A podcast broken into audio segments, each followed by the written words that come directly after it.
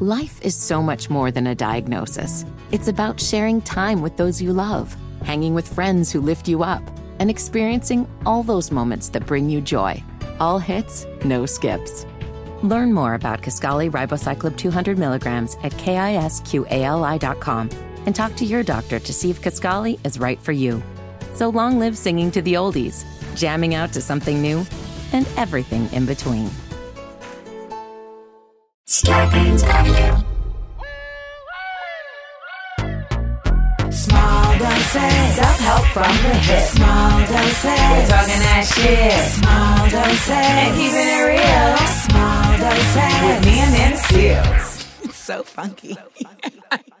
so we are here with the booze slanger. with Ms. Ingrid Best, who she's literally said, I slang booze. I mean, you know, marketing is a very specific skill that a lot of people do not like know is a very specific skill.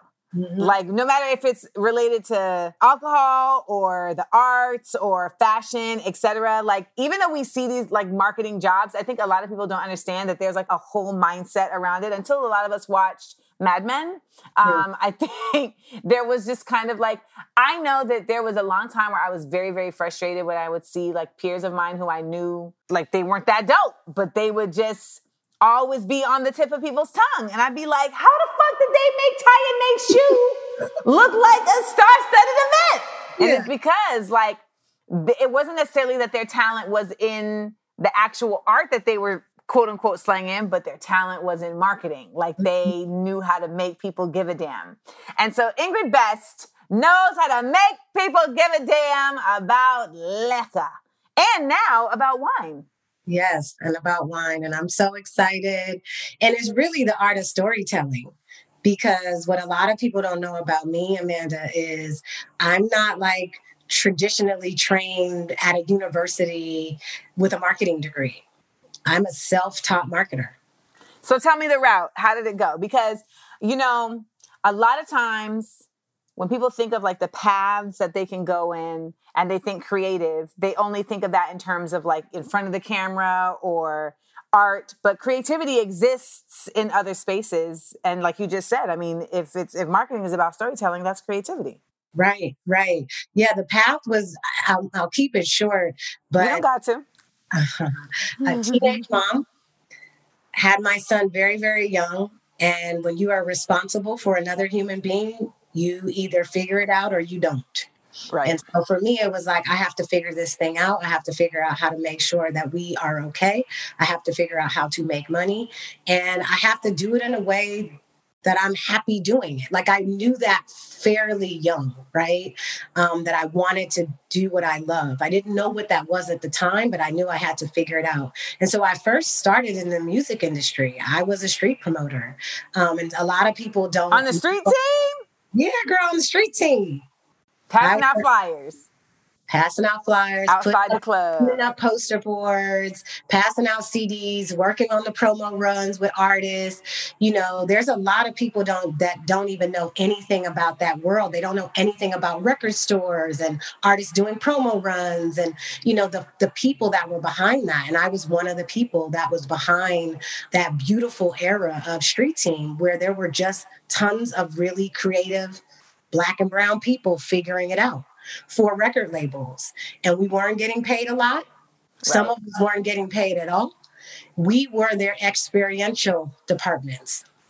We were hmm. the content departments. You know, we were the people that were making it happen on the street and helping to drive record sales and break new artists and all that good stuff. So I interned for Sway at his promotions company Okay.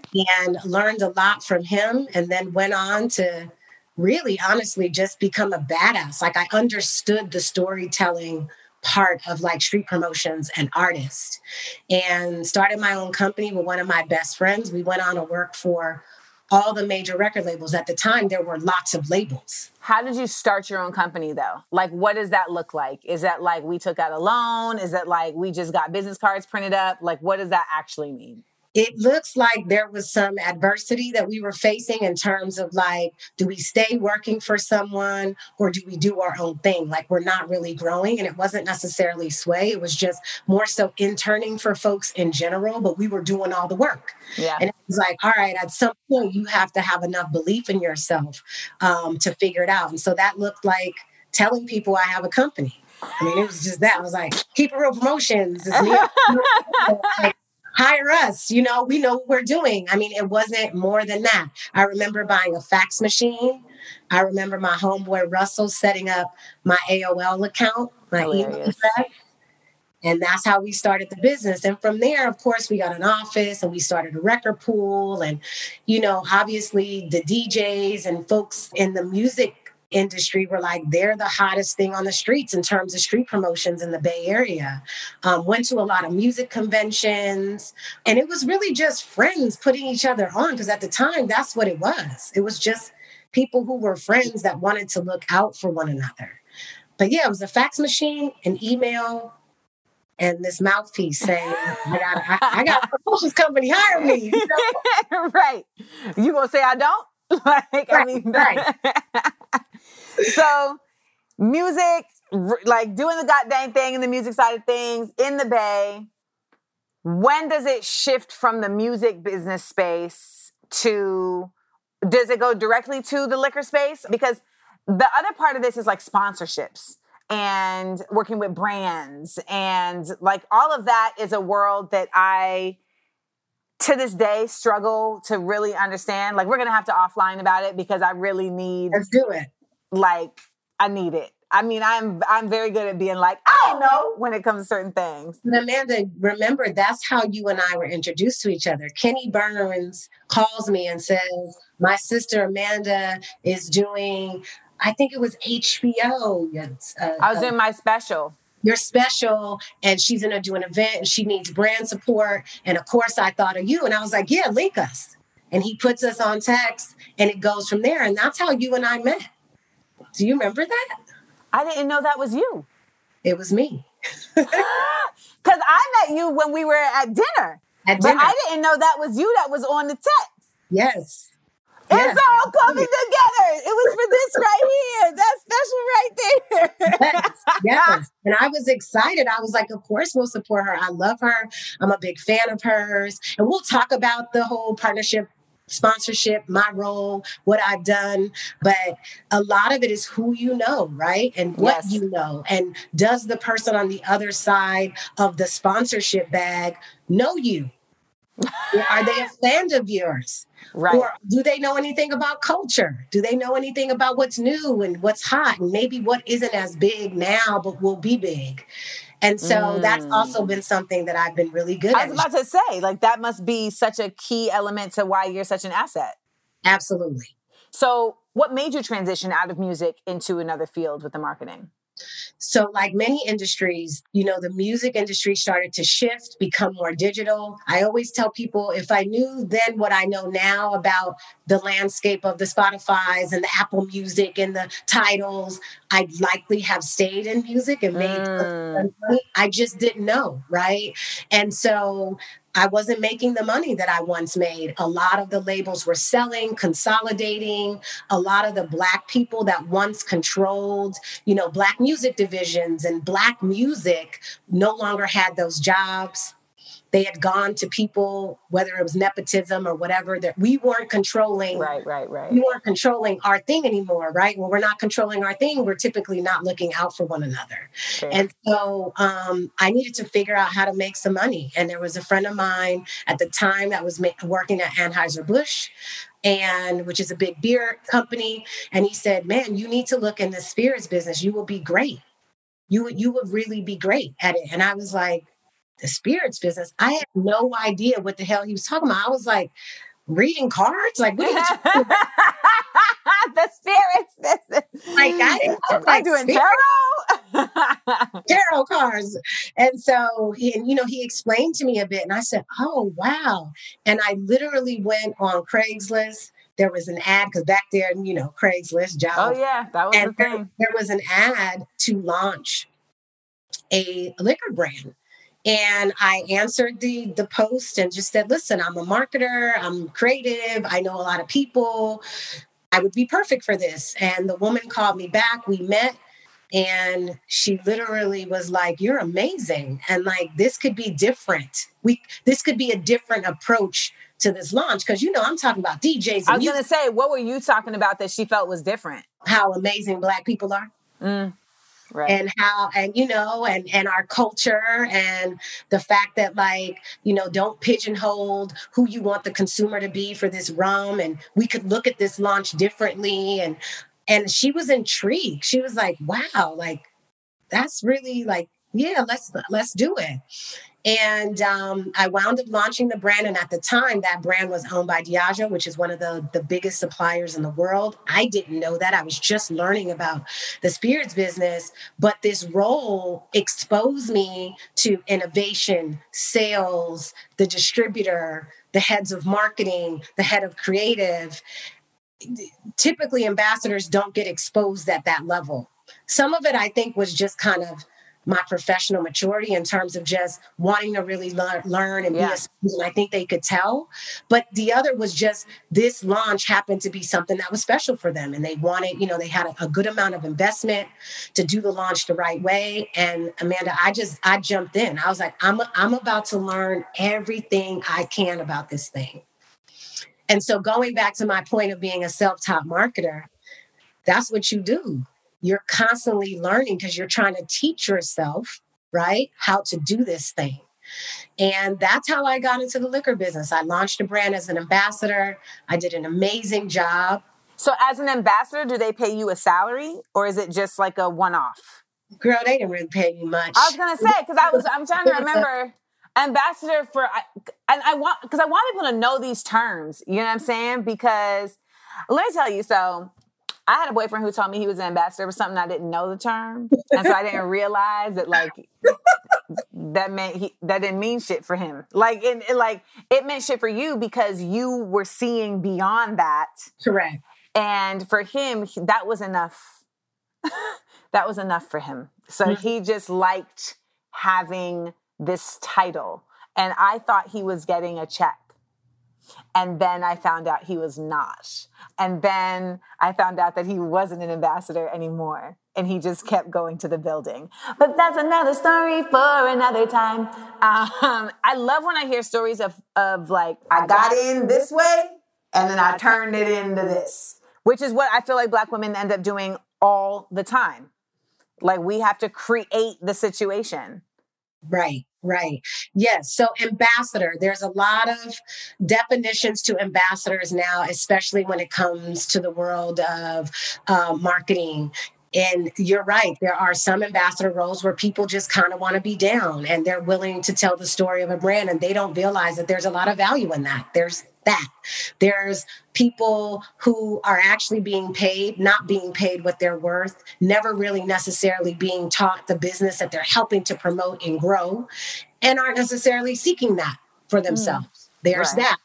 There are ambassadors like me, you know, 15, 20 years ago, who was like, oh, you let me in, I'm going to learn all this.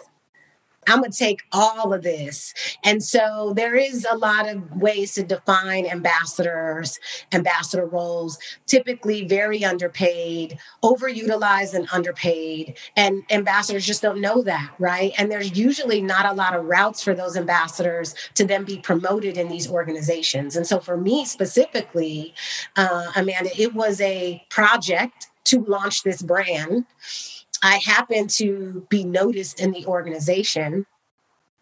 And true story, uh, one of the women at the organization wound up getting a job at Vitamin Water. This was before Coke owned it, and said, I loved what you did on this launch. I'm now running this division of Vitamin Water. I need someone like you, and offered me a job. And so I did a stint working in water so I understand the water business as well and learned as much as I could.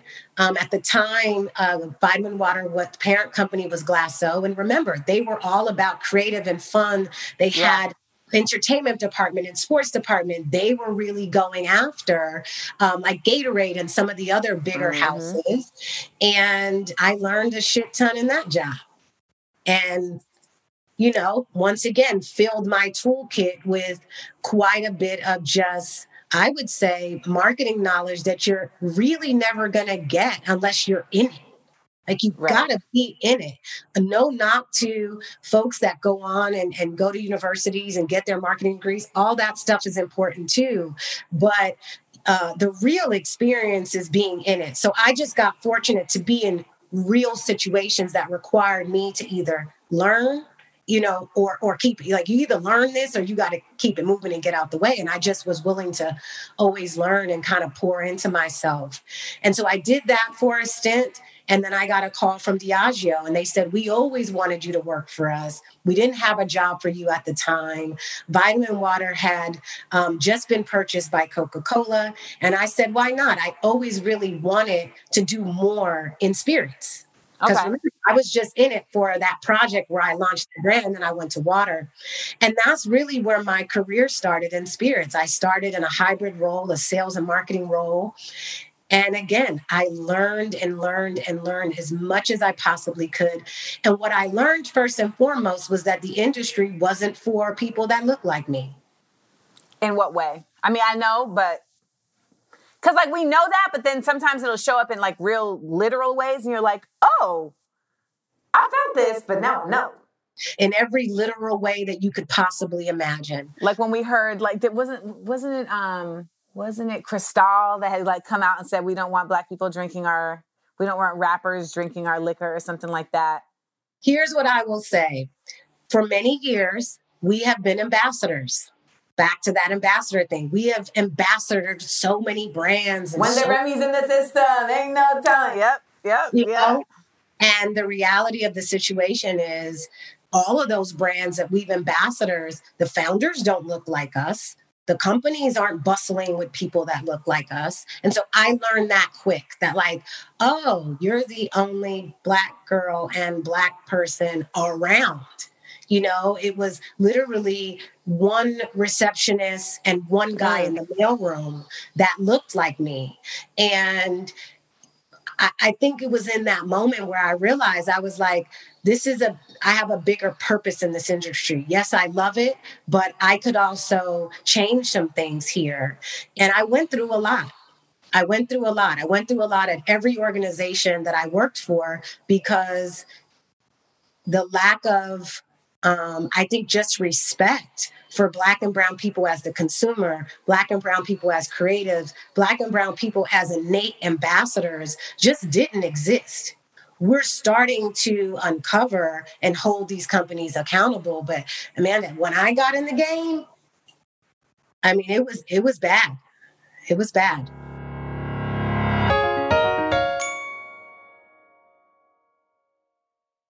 I mean, people ask me all the time for advice on being an outspoken Black woman in a corporate space, and I have not had to be in a corporate space in a while. So I feel like I'm always providing kind of a certain level of just like outsider input. But as an outspoken Black woman in a corporate space, what do you feel are some ways that you manage that to stay in it? Because I feel like it can just run you ragged, and you're like, you know what, I don't even want to have to deal with this anymore.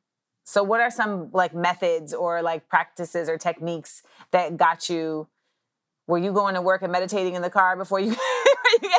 Like, meditating in the car, crying on the way there, pulling myself together, remembering that I had a kid to feed. I mean, those are some of the things just personally Mhm. that I had to make sure that I always reminded myself of. But I never stopped being outspoken. It was one of those things that I, I was like, if you stop, then you're going to leave this job and you're just still never going to feel good about yourself.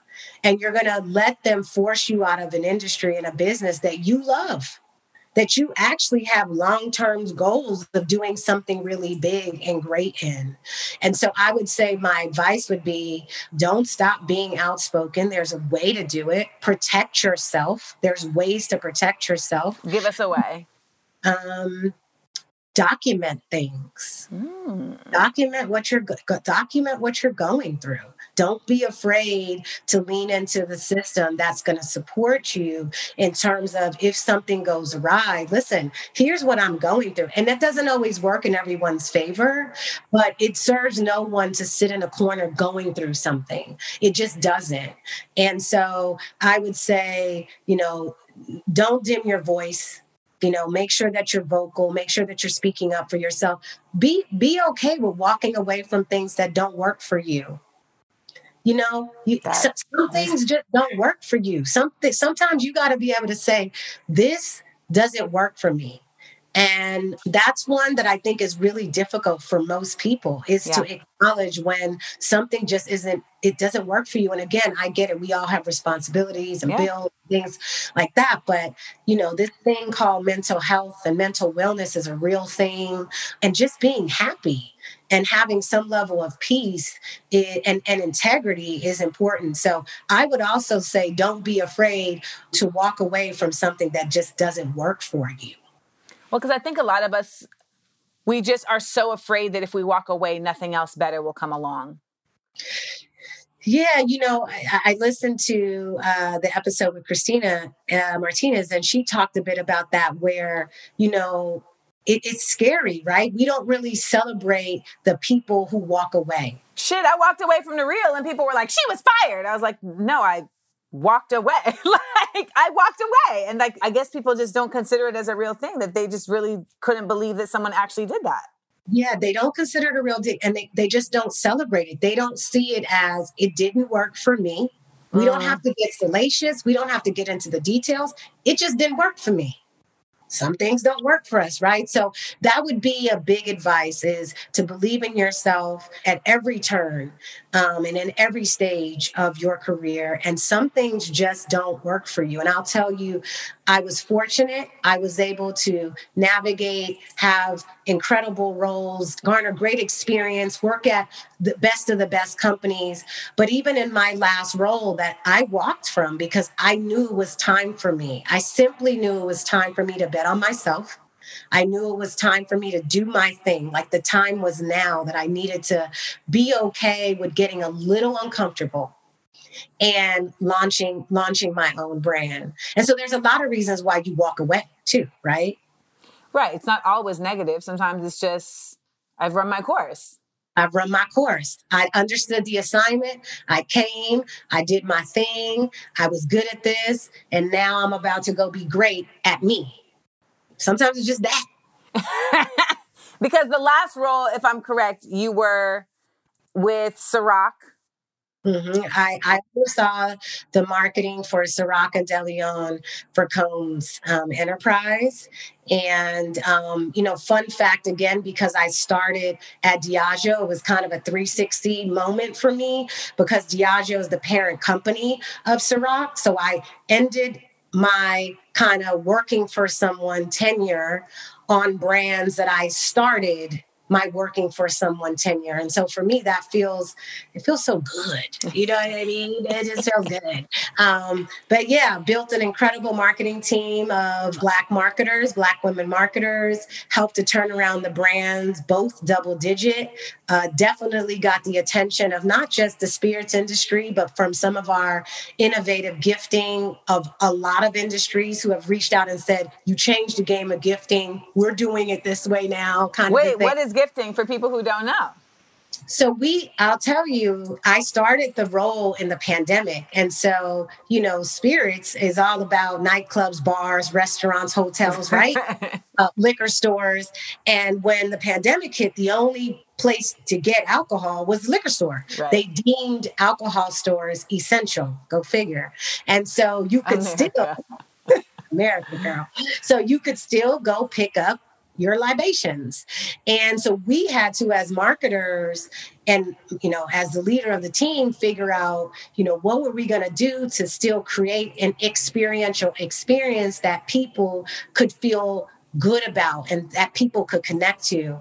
And so the very first one was this incredible bar. Just imagine you're in a VIP and the bar is amazing and there's smoke and there's music and it gets delivered to you with white gloves and oh wow and we delivered it to D Nice, and it was a whole thing, and it went, you know, viral on social where people were like, "Do you see this?" And we created this kind of experience out of gifting, and from there, I think, let's see, how many gifts? Over fifteen different types of gifts that we would do with different. Because I didn't get none of this. I knew you. As I'm talking, I was like, "She's gonna say you didn't send me shit." I literally, I was like, it's fine. I don't drink.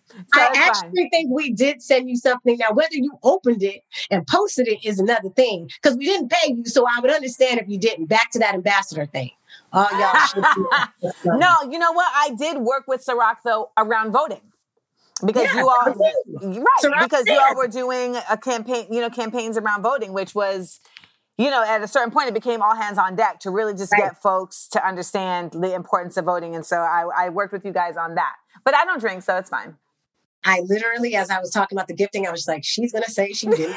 I mean, I wouldn't I wouldn't have been myself. And you just told us to always be outspoken and to be honest. right, right, right.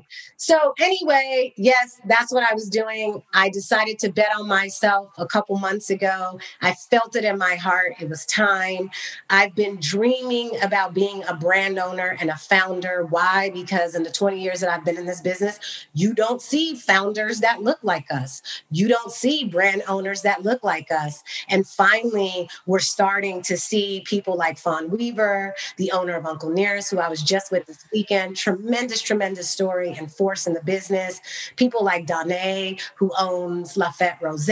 People like myself, who is working on my own namesake wine, iBest Wines. You're finally starting to see people like us who are really the new faces, I believe, and kind of the changing of the guard of an industry that traditionally has been white.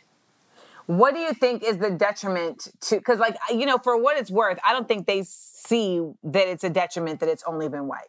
You know what I'm saying? Like, I think they're like, I mean, it's been like this for all, for, we're fine with that. But then the conversation a lot of times is like, you need to have black people because we exist. And that's like, that's not enough, like, for convincing people who have had success in just looking at themselves for this whole time. It's not enough to convince them to say, you know, you need to expand. So, what do you feel like is the language and kind of the, the north star that you gave them to really start to see change couple things you know during the george floyd whole moment you had all these companies and not just spirits companies in my opinion and i said this and i'll, I'll continue to send it, say it it was a lot of propaganda. Oh yeah. You had a lot of people saying we're gonna we're gonna give the moon and the stars to black people to help them.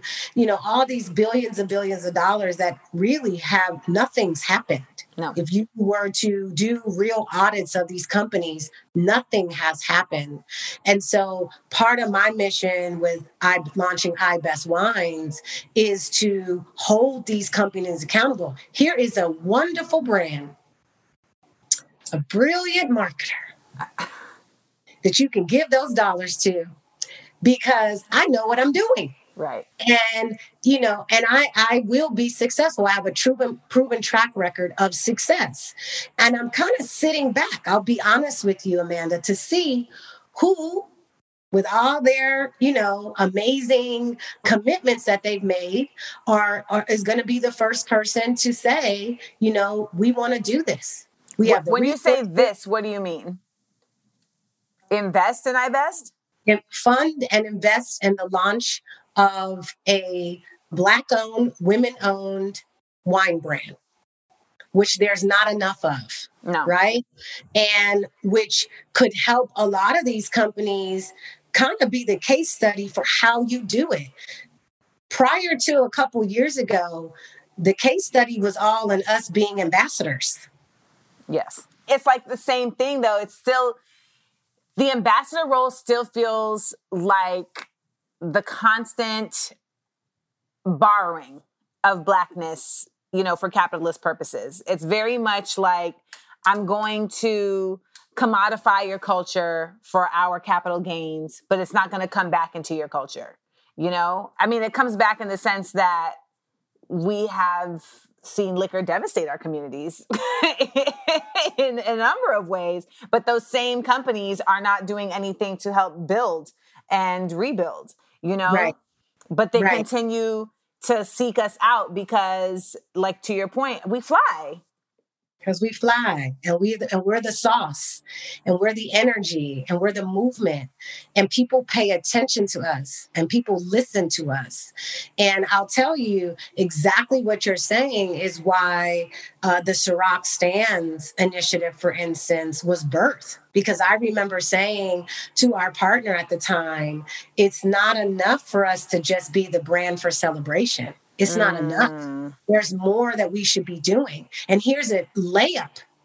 Right. Here's an easy way to use our, to cast our net, to use our resources, to go to people like yourself who are passionate about this, vote, something as simple as vote.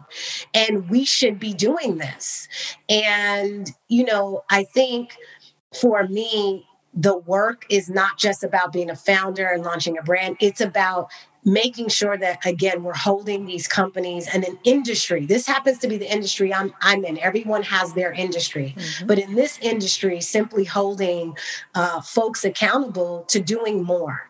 And to your point alcohol is a slippery slope when you talk about our community. And so for someone like myself who admittedly what i do is sell alcohol that's what I've done for 20 years.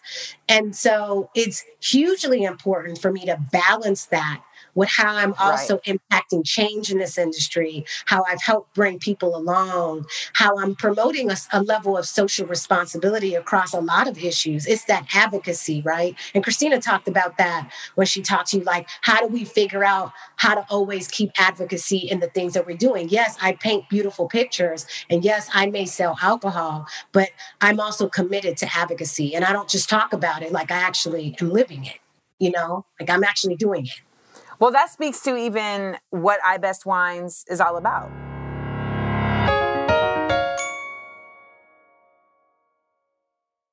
I mean, I feel like for the most part, I'm not going to speak for anybody. I don't really know much about wine. I've seen the movie Uncorked, and we and we had Prentice Penny on the show.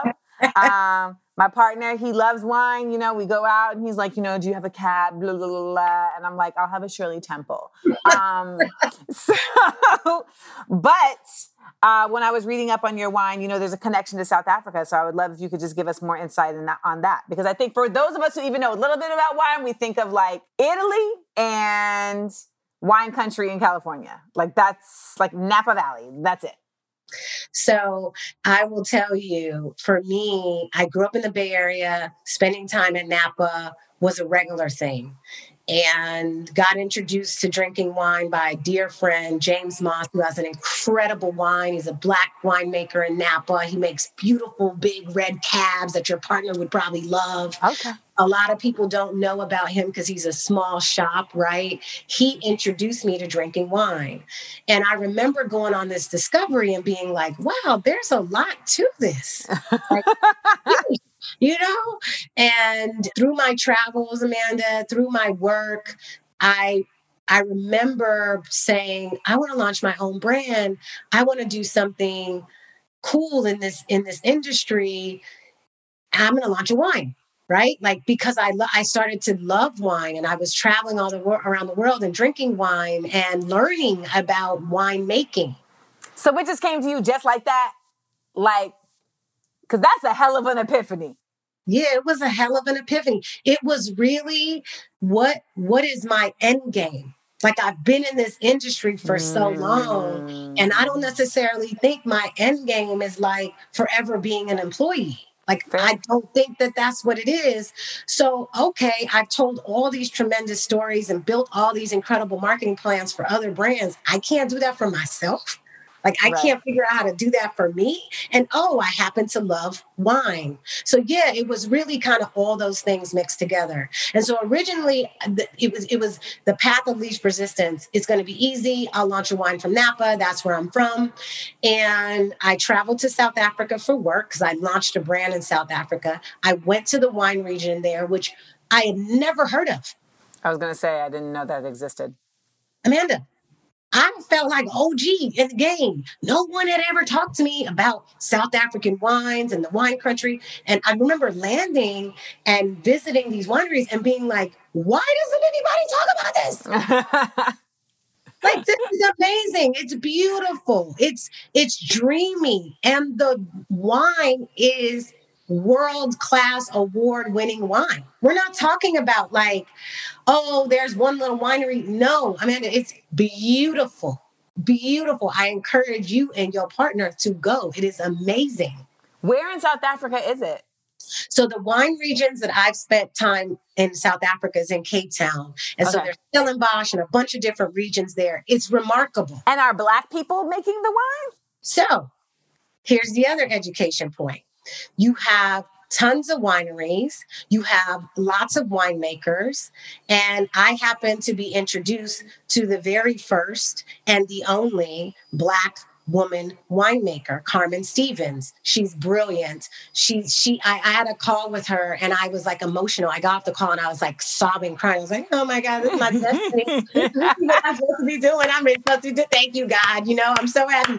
But um that's we we need to do another episode to get into what's happening in the wine region who's owning what who's not. You can probably read between the lines. Of course. There's a lot of work that needs to be done there and that's part of what i'm committed to with ibest wines is making sure that this wine region that the winemakers that the liquid because because the, the wine is incredible finally get the voice that they should have in an industry that really when you think about wine you think about italy you think about france and you think about napa. And there's some other places you know wine folks would say australia new zealand and chile. There's lots of places.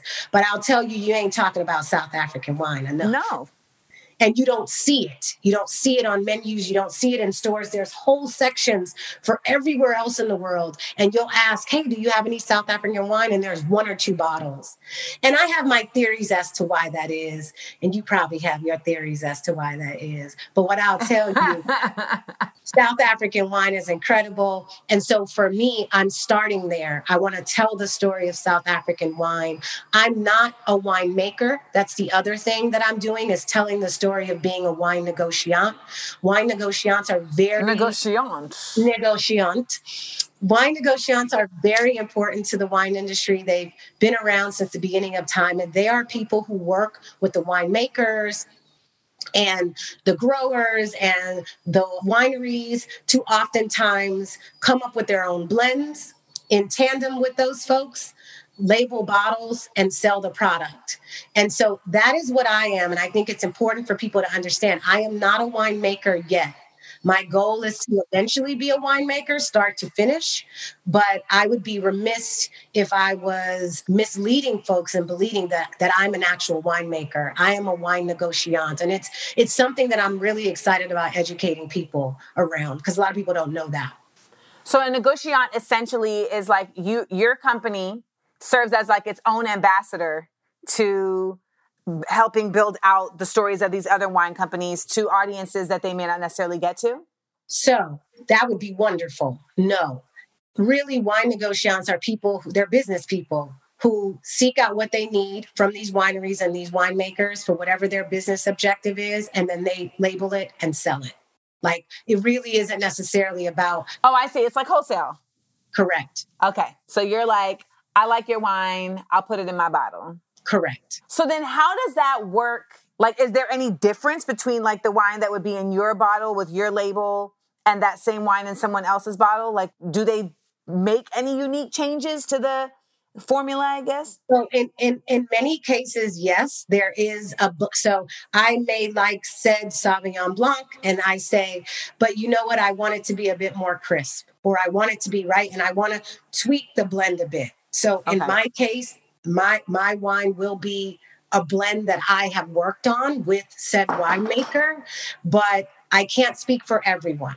Um, because even in even in the spirits business, you know, you may have a brand in another country that isn't sold in the US and then a US importer and supplier says I need that liquid I need that juice for my brand here and they sometimes will use that liquid and that juice So, again, I can't speak for what everyone is doing. I can just tell you that for me, it will be a, my own proprietary blend. But it's just hugely important for me to be honest with the fact that I am not a wine maker because there is a big difference. And I really respect the work that winemakers do, the schooling and the education and right. everything they have to do to be winemakers. And so that's how I'm choosing to move, which is just to be honest about who I really am. I'm a damn good marketer that loves wine. Right. And I'm launching wine and it's gonna be one of the biggest wines in the world. And and that's what I'm doing. You know what I'm saying? do it when you're doing wines, do you stick to like okay we do reds or we do white wines or we do blushes i'm talking out my ass right now but she said blushes. Blushes. I'm like prosecco i don't know. Like is there like a specific like space that folks like box out in or is it just across the board Great question. Uh, typically, people have their plan, right? It all goes back to your marketing plan, uh, typically. And uh, yeah, folks will say, "I'm I'm launching a rosé," or sometimes people will say, "I'm launching a red and a white," or some people will say, "I have three different things that I'm." In my case, which is a bit unique. I'm starting with South Africa. I'm committed to South Africa for a number of reasons, which I shared. But do I want to launch a wine from Napa? Yes, I'm from the Bay Area. Why wouldn't I, right? I have a whole story to tell about Napa. Do I want to launch a wine from France? Yes. I spent lots of years in France working in the cognac region because I worked in cognac for so many years. So there's no rules. And I think what I'm looking to do is be a bit disruptive to the wine industry and saying, like, there's no rules. I can start with South Africa, I can bounce to Napa, I can then go to France. And this is all a part of my story. Most wines are about the story of where they're coming from. So, mm, wine, okay you're releasing a red, you're releasing a white, you're releasing a rose, and it's from Napa. You know, when you're a creative marketer, you know, the rules go out. For me, I don't, there's no rule. I want to do what I want to do. Well, what do you want to do? What I'm going to do is launch iBest Wines soon. I'm working very hard, but this is all me. I'm doing it all myself. How and does I'm, that feel? It feels incredible. It feels powerful. It feels courageous. It feels lonely sometimes, only because when it's your dream, you're up at night dreaming about it. It's my own, right? You know about that. And so sometimes it does feel lonely. It feels like I'm learning a lot about people fast like I just got into this space of, you know, entrepreneurship again after 20 years. Right. And I'm learning quickly that people are interesting. And some people, which is code for people ain't shit. you know, they want to see you win. Sometimes they don't want to see you win. And I'm learning that. But it's exciting. I'm excited. I haven't been in this creative zone in a long time. I really, everyone's like, you're in your bag when I was working on Ciroc and DeLeón. And I was, but I realized I was in my bag because I was preparing to really be in my bag. You know what I mean? Yes like it was preparing me to really be in the seat that I'm in now. So, and uh, it feels, it feels, I feel free. That's a major word because, you know, it's such a uncertain space that sometimes it's like the freeness can be unsettling right? And so for some people, especially folks that have been in a corporate space where they knew that check was coming every month, you know, they knew it's like the the devil you know. You know, I think like for some folks, like when they get out of that space, they are surprised at just how willy nilly entrepreneurship is. You right. have to hold yourself accountable. There ain't nobody else to like hold you up to standard. If you don't do the work, it doesn't get done. And that's that like and i think i mean i definitely i've had people who like really said i'm gonna fuck this i'm caution to the wind i'm about to set out here and do my own shit and then we're like oh when i had to do my own shit I, it was really just just me and like i've had folks like how you were like you know I realize that my end game isn't to be an employee. For some people, they're like, that works great that for me. Right. you know, because I want the structure, I want the steadfast. I remember um, Bill Burr, comedian Bill Burr, he was on Seinfeld's uh, Comedians in Cars getting coffee, and Seinfeld has a boat. So he was on this boat, and he was like, You should get a boat. And Bill Burr was like, I don't want a boat. Why would I want a boat? He was like, Because get you can afford it, get a boat. He was like, Nah, if I get a boat, then I gotta take care of the boat. I gotta dock the boat. I gotta insure the boat. Why would I want to do all of that when I can just come on your boat? he was like, Oh yeah, I guess. I guess that's true. That's true. Now I'm somebody though who would be like, I'm gonna like being on your boat until I have enough knowledge for me to be like, I want my own fucking boat. I just want my own boat right there. I that's it. I want my own boat and I'm going to get my own boat and I'm figure out how to get this damn boat. so my last question is in this whole journey, how did you fit parenting in? Mm. You know, as as we were just talking and I was as as I was listening to you actually, and you asked me how does it feel? There are moments where I go right back to that feeling I had when I was 18, 19, 20 with my son. And that figuring that that I got to figure this out. Right. You know, mommy, okay, I got to figure this out. Mommy, uh, okay, I got to figure this out. And most recently, I've been having this these these just memories of like what it felt like to be a teenage mom with no college degree, with parents who had very little education. Uh, I, I don't even call it humble beginnings. We had, we was poor, you know. Where are you from? From the Bay Area. So my parents are yeah, my parents are New Yorkers. My mother's from the Bronx. My dad's from Harlem. Uh, my mother's Puerto Rican.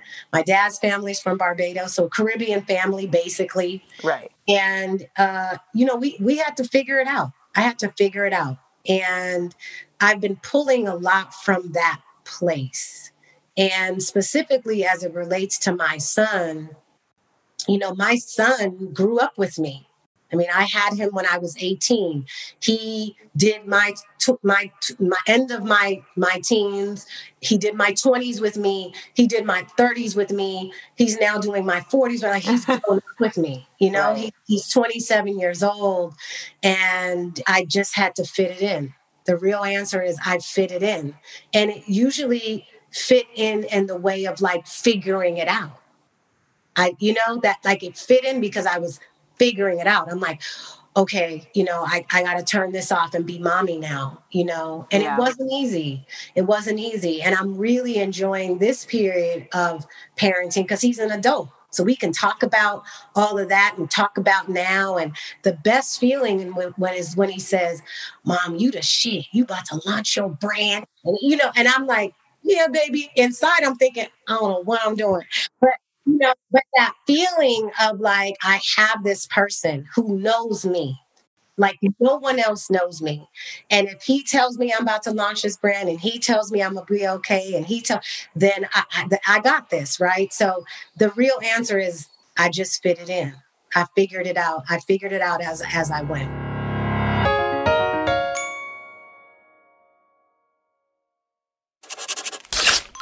The script. Well, we have a segment on here called the script where we give folks, you know, the opportunity to look at like supplementary materials that may help them further understand the conversation. So I did mention Uncorked. It's a great movie on Netflix uh, about a brother trying to become a sommelier. So we also did a whole episode, Side Effects of Uncorked. So you can check that out. But are there any books, any movies, any accounts on these social medias, et cetera, where folks can learn more about just wine and South African wine and just the business uh, or, or the business of marketing or how they can be more involved in bringing Black voices into the space?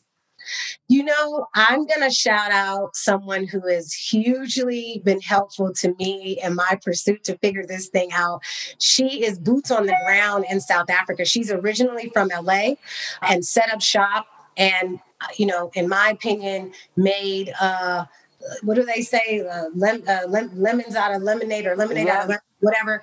Uh, she wound up finding herself in South Africa during the pandemic couldn't make it back because everything was shut down and launched her own business. And she has been one of the driving forces behind me connecting with South African wineries. She does tours in South Africa. She's a level two or three wine educator, and she is a sister. Her name is Tuanni, and I need to get her Instagram account. But if you follow Tuanni, she's all about wine. She's absolutely amazing, and she's been a driving force in me really understanding the South African landscape. So she would be someone that I would definitely say that I would look to, and I need to get her Instagram account. Okay. Wine with Tuanni. That's what it is. Wine underscore with Tuanni. T U A N N I. Yep. She's amazing. She's amazing. She follows me. I'm gonna follow her back. Wine with Tawani. Okay. So Tuanni would be someone because again, I think sometimes when you're just looking for real information, it's not necessarily sitting with some curated account. It's just people. Right? There's just mm. just real people that are out there doing real work. So she's someone that I would want to shout out. All right, Tawani. Are there any books, any podcasts, any like information sources outside, or are there any just like wines that you would suggest people check out?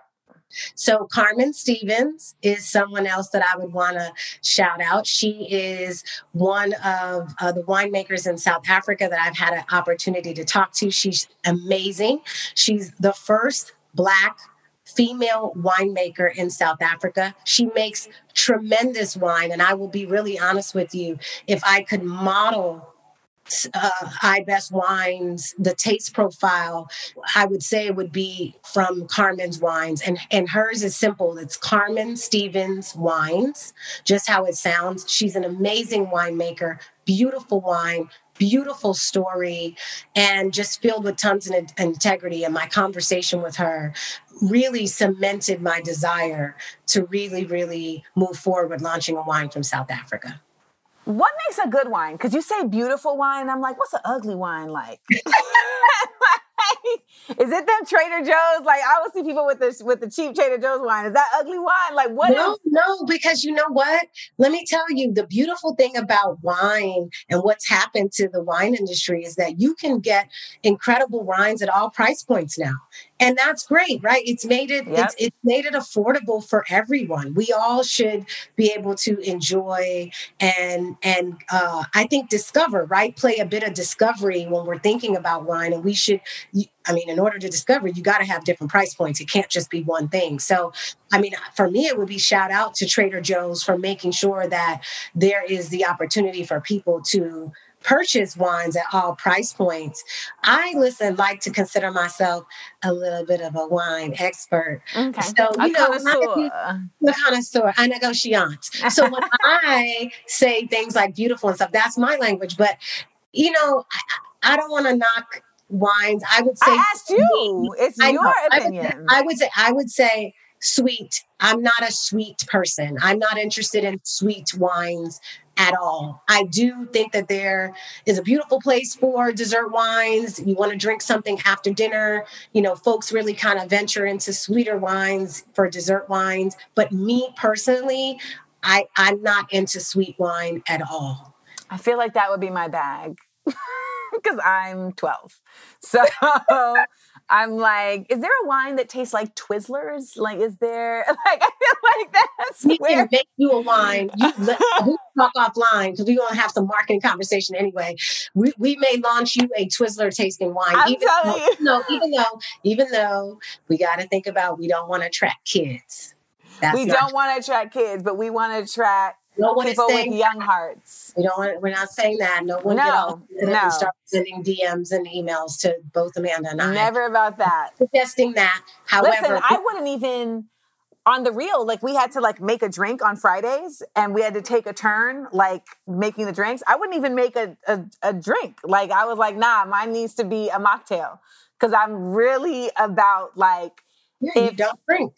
Yeah, and if it has to, and it has to be contextualized in the right way. Like it's not like it's even like like Smart Funny and Black. Like if we're gonna have liquor sponsors, like it has to be contextualized in the right way, right? Like, and I feel like there's just sometimes when it gets really willy nilly. I remember when I was doing Bring the Funny, and they wanted us to do a an ad where we were like all passing a drink around. And I was like, I mean, that just feels unsanitary. Um, I've got a drink now. Christy got a drink now. Jeff got a drink now. Kenan got a drink. I mean, what? I don't know. And then Kenan backed me. I mean, uh, Jeff backed me up, and he was like, "Yeah, I don't, I don't like that idea either." And they ended up moving it to passing a mic around. Well, that makes sense. exactly. The last dose. I really love that you have a story about this, and it's not just about slanging, it's about opening up conversations and giving voices to spaces that, again, have Black creativity but are not being given the platform or given the space. And, you know, you said when you came on here, like, I come in and I, I, I break shit open, you know, like this is how we do it. So you all you all need to look out for iBest Wines. Thank you, Amanda. I love you. Thank you, thank you, thank you. This was fun. This was a lot of fun. And uh, we share a lot of things in common in that, you know, we, we speak our truth, Yes. our truth, whatever your truth is, you know, we speak it. And uh, I love that about you. Thanks, Ingrid. Ingrid to Ingrid. You know, people don't know my middle name is Ingrid. So when we met in person, it was like, I'm Ingrid too. You are. There we go. There we go. We did it. Scarpins Avenue. a podcast, a podcast network.